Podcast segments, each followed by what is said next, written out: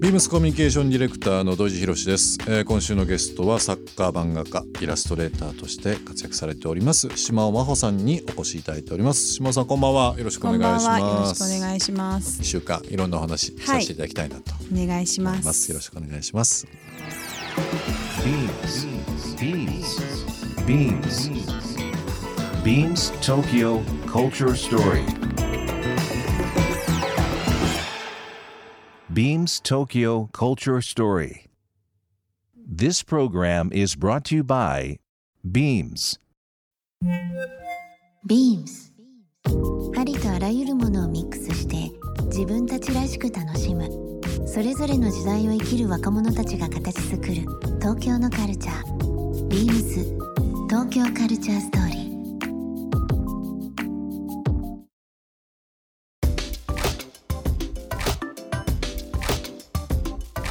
島さん、僕はあの手元に、えー、と長編小説スーベニア、はい、ありがとうございます。こちらの方、はい、島さん書かれたとですけども、はい、あります。で、このスーベニアつながりなんですが、あのビームスの方で、えー、ビームス、えー、カルチャーとバイビームスですね、東京カルチャーとバイビームスというレーベルありますけども、はい、そちらの方で今コラボ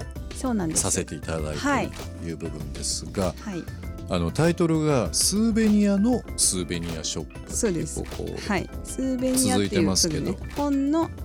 スーベニアショップです、うん、文藝春秋社から出た今回の島尾さんの本、はい、長編小説ですけど、はい、そのスーベニアのスーベニアショップ、スーベニアショップということですね、はい、なんかこう商品見てもらいたい人、まあ、購入したいとかしてほしい人にはどういうこう気持ちを伝えたいですか？こうそうですね、ね、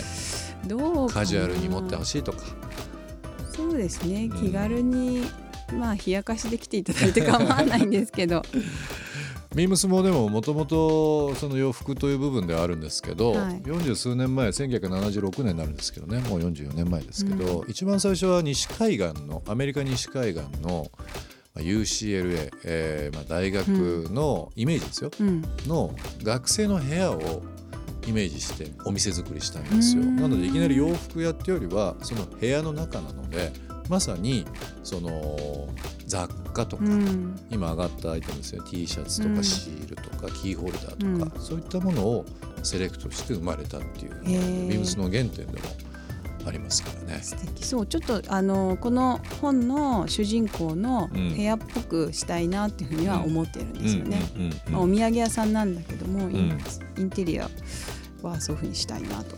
はい、思ってます。島さんの中でビームスジャパン新宿にある、まあ、今渋谷ですとか、はい、京都にもできたんですけども、うん、こうパッと見られて、まあ、いろんなフロアありますけどね、うん、洋服あったりとか、うん、どんな感じに見えました？なんかこういろんなものが多分集約してると思うんですけど、うんうん、こうだってよんかいなんか、あのー、軽トラ入ってますからね、あディスプレイで。そうですね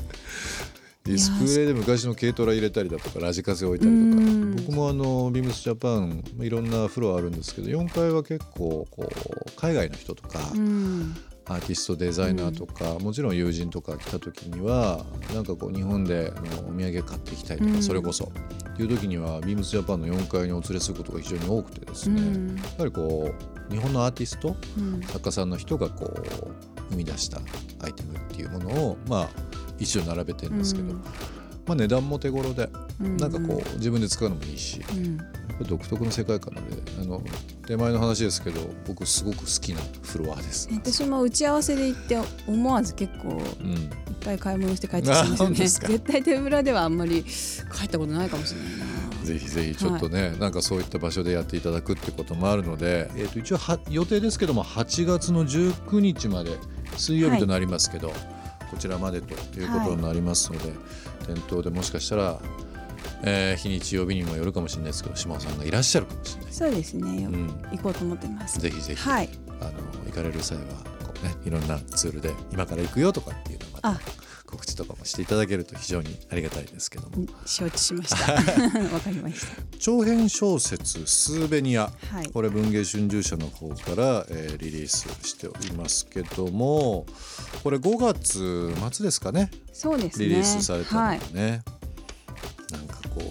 僕今手元にあるんでなんですけど、可愛らしい表紙のデザインで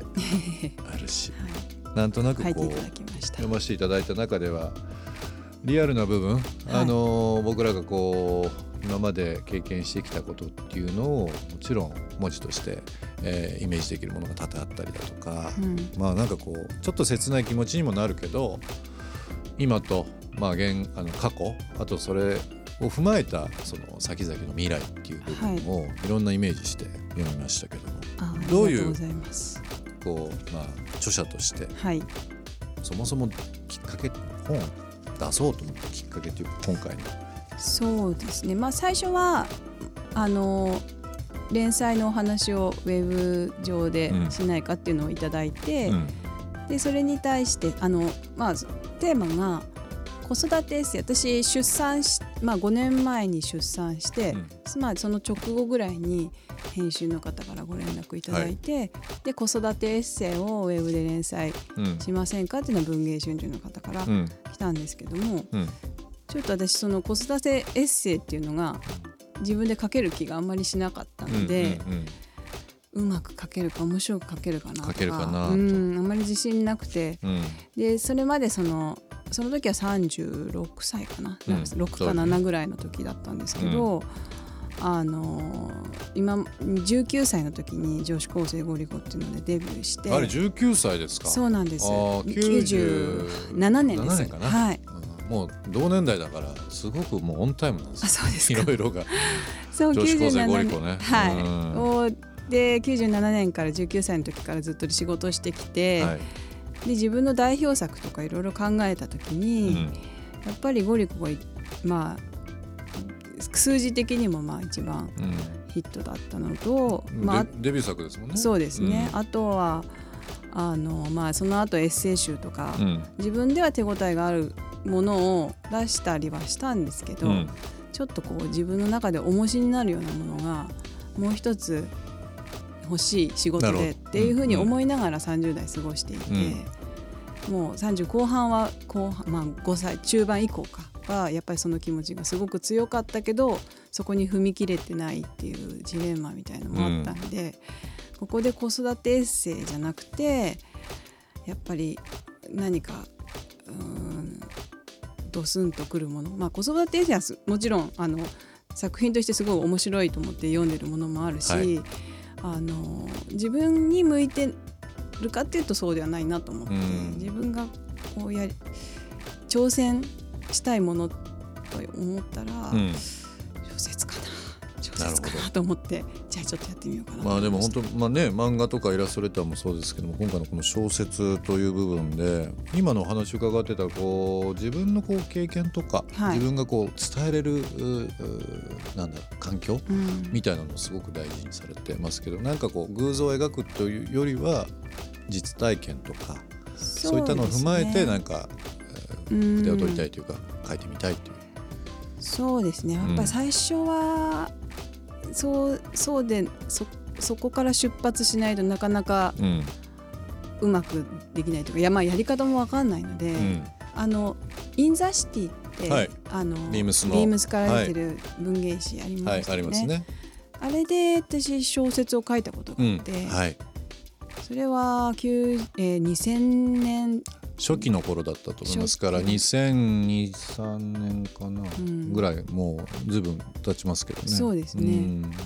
であの渋谷の思い出を、はい、まあ、きゅうじゅうねんだいこう半からにせんねんぐらいにかけてのちょっと金過去の小説を書いたことがあって、うんうんうん、その経験が結構あの大きいというか、あれのもう少し未来版、はい、まあ未来って言ってもその書く時にはもうそれはかちょっともう現在に近くなっているんですけども、うん、のニンザシティで書いた小説のじゅうねんごみたいな気持ちで書けたら書けるんじゃないかなと、うん、なるほどね、はい、ビームス 東京カルチャーストーリー、ゲストにもプレゼントしました番組ステッカーをリスナーいちめいさまにもプレゼント。ツイッターでインター エフエムはちきゅうなな のアカウントをフォロー、プレゼントツイートをリツイートするだけでご応募できます。また番組への感想はハッシュタグビームスはちきゅうなな、ハッシュタグ ビームス 東京カルチャーストーリーをつけてつぶやいてください。もう一度お聞きになりたい方はラジコ、ラジオクラウドでチェックできます。 ビームス 東京カルチャーストーリー、明日もお楽しみに。 ビームス ユニフォームサーカス ビームス のテイスニーです。学生の頃に背伸びをして買っていた憧れの ビームス で働きたいと思い、にせんじゅうよねんに入社しました。現在はユニフォームサーカス ビームス で企業向けのユニフォームやスポーツウェアの制作を行っています。個人オーダーからチームユニフォームまでどんなご依頼にも全力でお答えしますので、気軽にお問い合わせください。 ビームス 東京カルチャーストーリー。 ビームス Tokyo Culture Story.